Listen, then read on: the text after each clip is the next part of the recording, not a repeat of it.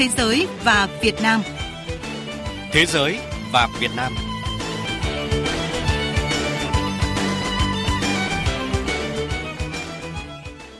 Kính chào quý vị và các bạn. Thưa quý vị, chuyên mục mới Biên cương một giải trong chương trình Thế giới và Việt Nam của Đài Tiếng Nói Việt Nam phát sóng trong các ngày thứ hai và thứ năm hàng tuần ở khung giờ 14 giờ 50 phút và 23 giờ 15 phút tối cùng ngày, cung cấp cho quý vị và các bạn những thông tin bổ ích về nỗ lực xây dựng tuyến biên giới đất liền giữa Việt Nam và các nước bạn Campuchia, Lào, Trung Quốc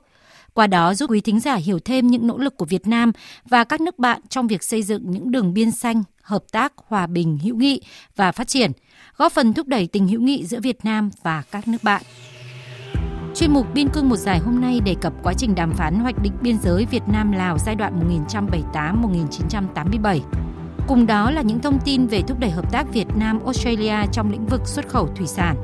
Cuộc thi tìm hiểu biên cương Tổ quốc tôi Thưa quý vị và các bạn, tại hội thảo xúc tiến xuất khẩu thủy sản sang thị trường Australia theo hình thức trực tiếp kết hợp trực tuyến diễn ra mới đây, các chuyên gia nhận định thủy sản Việt Nam đang ngày càng được người tiêu dùng Australia tin tưởng và ưa chuộng hơn. Xuất khẩu thủy sản của Việt Nam sang Australia đã tăng 35% trong 8 tháng qua so với cùng kỳ năm ngoái, bất chấp những tác động tiêu cực của đại dịch COVID-19.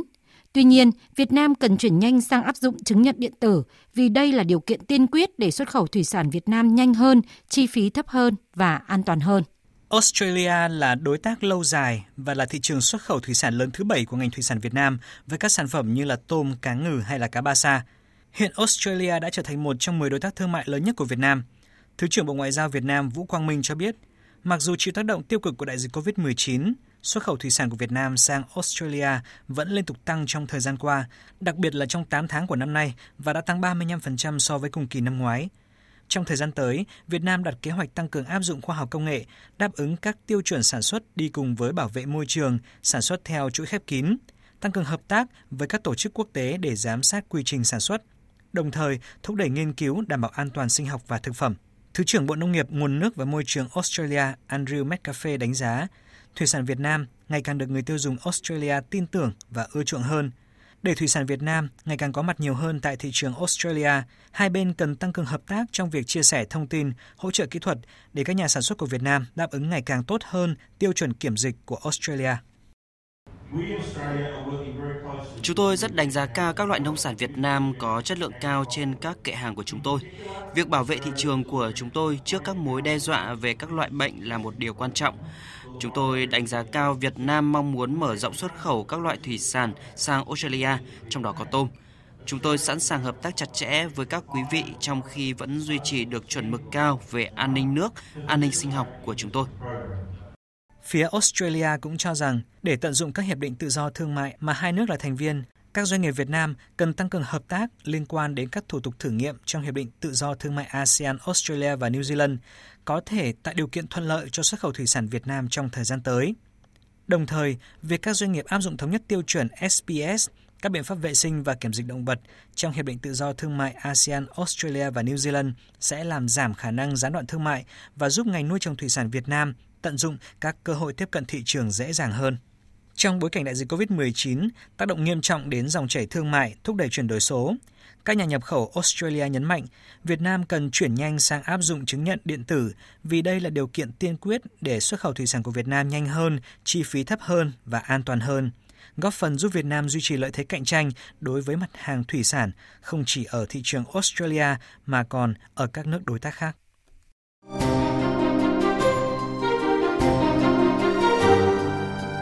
Cương một giải Quý vị và các bạn đang nghe chương trình Thế giới và Việt Nam. Thưa quý vị, như đã thông tin, chuyên mục Biên cương một giải đã lên sóng giới thiệu đến quý thính giả những nỗ lực xây dựng tuyến biên giới đất liền ổn định, hòa bình và phát triển giữa Việt Nam và các nước bạn Campuchia, Lào và Trung Quốc. Trong chuyên mục Biên cương một giải hôm nay, chúng tôi tiếp tục giới thiệu nội dung quá trình đàm phán hoạch định biên giới Việt Nam-Lào giai đoạn 1978-1987. Biên giới xanh, hợp tác, hữu nghị và phát triển bền vững Thưa quý vị và các bạn, Hiệp ước Hoạch định Biên giới Quốc gia giữa nước Cộng hòa xã hội chủ nghĩa Việt Nam và nước Cộng hòa Dân chủ Nhân dân Lào được ký kết năm 1977 đã tạo cơ sở về mặt chính trị và pháp lý cho việc giải quyết vấn đề biên giới lãnh thổ giữa hai nước.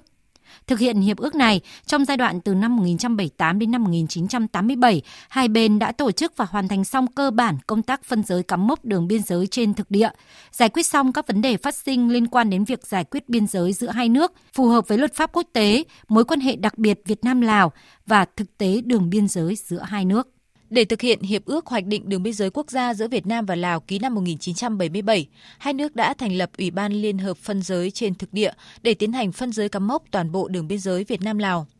Ủy ban này đã họp khóa đầu tiên tại Vinh Chăn từ ngày 23 tháng 5 đến ngày 3 tháng 7 năm 1978 để thông qua chủ trương, kế hoạch và phương pháp phân giới trên thực địa và cắm mốc quốc giới, đồng thời trao đổi thống nhất phương pháp giải quyết những nội dung có liên quan. Từ năm 1978 đến năm 1979, Ủy ban Liên hợp đã triển khai làm thí điểm đoạn biên giới giữa Bình Trị Thiên và Savanakhet và triển khai nhiều đợt công tác liên tục để hoàn thành công tác phân giới cắm mốc đường biên giới Việt Nam-Lào. Đến tháng 6 năm 1981, hai bên đã phân giới trên thực địa và cắm mốc xong 95% đường biên giới Việt Nam-Lào. Ngày 24 tháng 1 năm 1986, Nghị định thư về việc phân giới trên thực địa và cắm mốc toàn bộ đường biên giới quốc gia Việt Nam-Lào được ký tại Viêng Chăn. Trong quá trình đi thực địa, hai bên đã xác định được trên thực địa một đường biên giới về cơ bản là đường biên giới đã được hoạch định trong Hiệp ước năm 1977, nhưng đồng thời đã thỏa thuận một số chỗ điều chỉnh khác với đường biên giới hoạch định và sửa nguyên tắc hoạch định biên giới theo sông, suối cho phù hợp với luật pháp và thực tiễn quốc tế. Những sửa đổi có tính nguyên tắc đó đã được hai bên xác định trong Hiệp ước bổ sung, Hiệp ước hoạch định và được ký vào ngày 24 tháng 1 năm 1986 tại Viêng Chăn thực hiện hiệp ước bổ sung từ ngày 25 tháng 12 năm 1986 đến ngày 6 tháng 4 năm 1987. Hai bên đã phối hợp thực hiện việc sửa đổi toàn bộ 196 km đường biên giới đi một bên bờ sông suối thành đường biên giới đi ở giữa dòng trên cả thực địa và bản đồ, cắm mới 6 cụm mốc 3, 2 cụm mốc đôi và xây lại một mốc đơn, đồng thời đã phá 5 mốc không cần thiết trên sông suối biên giới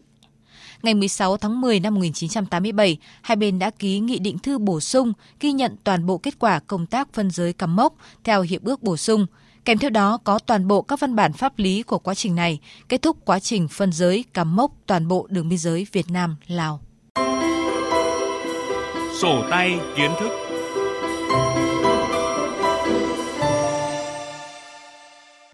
Quý vị và các bạn đang nghe chương trình Thế giới và Việt Nam – Bây giờ sẽ là sổ tay kiến thức với phần giải đáp các câu hỏi của quý thính giả về xây dựng đường biên giới hòa bình, ổn định, hợp tác và hữu nghị giữa Việt Nam và các nước bạn.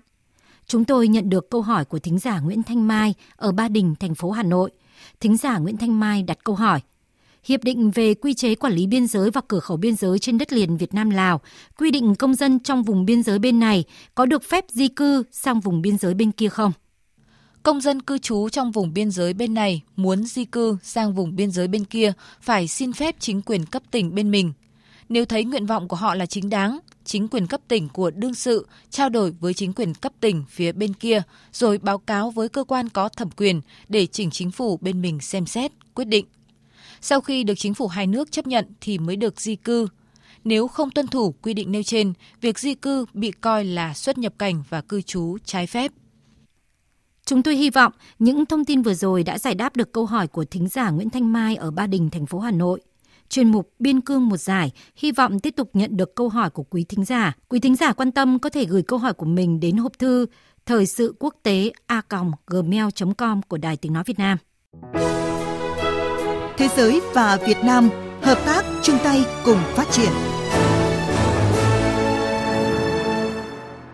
Thưa quý vị và các bạn, nhằm tuyên truyền khẳng định thắng lợi của những chủ trương đường lối và những nỗ lực thành tiệu của Đảng, Nhà nước, của các địa phương trong việc triển khai chiến lược bảo vệ biên giới quốc gia, Luật Biên phòng Việt Nam, Nghị quyết Đại hội 13 của Đảng xây dựng tuyến biên giới quốc gia trên đất liền hòa bình, hữu nghị, hợp tác, phát triển, bảo vệ vững chắc biên cương của Tổ quốc, giữ vững môi trường hòa bình, ổn định, an ninh, trật tự, an toàn xã hội, đấu tranh phản bác các quan điểm sai trái thù địch, từ đầu tháng này, Ban tuyên giáo Trung ương chủ trì tổ chức cuộc thi trực tuyến tìm hiểu Biên cương Tổ quốc tôi với nhiều nội dung phong phú và phần thưởng có giá trị. Mời quý vị và các bạn cùng nghe những thông tin về cuộc thi ý nghĩa này. Cuộc thi dành cho tất cả công dân Việt Nam trong và ngoài nước, người nước ngoài đang công tác và sinh sống ở Việt Nam không giới hạn độ tuổi. Hình thức thi như sau, thí sinh sẽ tham dự các vòng thi tuần, vòng bán kết theo hình thức trả lời câu hỏi trực tuyến, vòng chung kết theo hình thức sân khấu hóa đối kháng trực tiếp. Thời gian diễn ra cuộc thi, vòng thi tuần diễn ra trong một tháng từ ngày 1 tháng 10 đến ngày 1 tháng 11 năm 2021. Vòng thi bán kết và chung kết sẽ lần lượt diễn ra trong tháng 11 năm nay. Cách thức tham gia Cách 1. Truy cập cập vào website http 2 gạch chéo gạch chéo www biên cương tổ quốc vn để đăng ký hoặc đăng nhập thông tin và tham gia cuộc thi. Cách 2. Đối với thí sinh dự thi là thanh niên Việt Nam, tải app Thanh niên Việt Nam và tham gia trên điện thoại di động. Cách 3. Truy cập vào banner mời tham gia cuộc thi được đăng trên các báo, báo điện tử Đảng Cộng sản Việt Nam, báo Nhân dân, báo Quân đội Nhân dân, tạp chí tuyên giáo, báo Tiền phong, báo Thanh niên, báo Tuổi trẻ để đăng ký và tham gia cuộc thi. Cuộc thi sẽ có giải thưởng liên tục hàng tuần cho mỗi vòng thi. Thí sinh đạt giải trong vòng chung kết sẽ nhận được nhiều phần quà giá trị bao gồm giấy chứng nhận, cúp pha lê và tiền thưởng của ban tổ chức. Chúng tôi sẽ liên tục thông tin về cuộc thi cập nhật câu hỏi và kết quả thí sinh trả lời đúng trong các chương trình Thế giới và Việt Nam phát sóng lúc 14 giờ 50 và 23 giờ 15 các ngày thứ hai và thứ năm hàng tuần. Mời quý vị và các bạn chú ý đón nghe. Xin chào và hẹn gặp lại.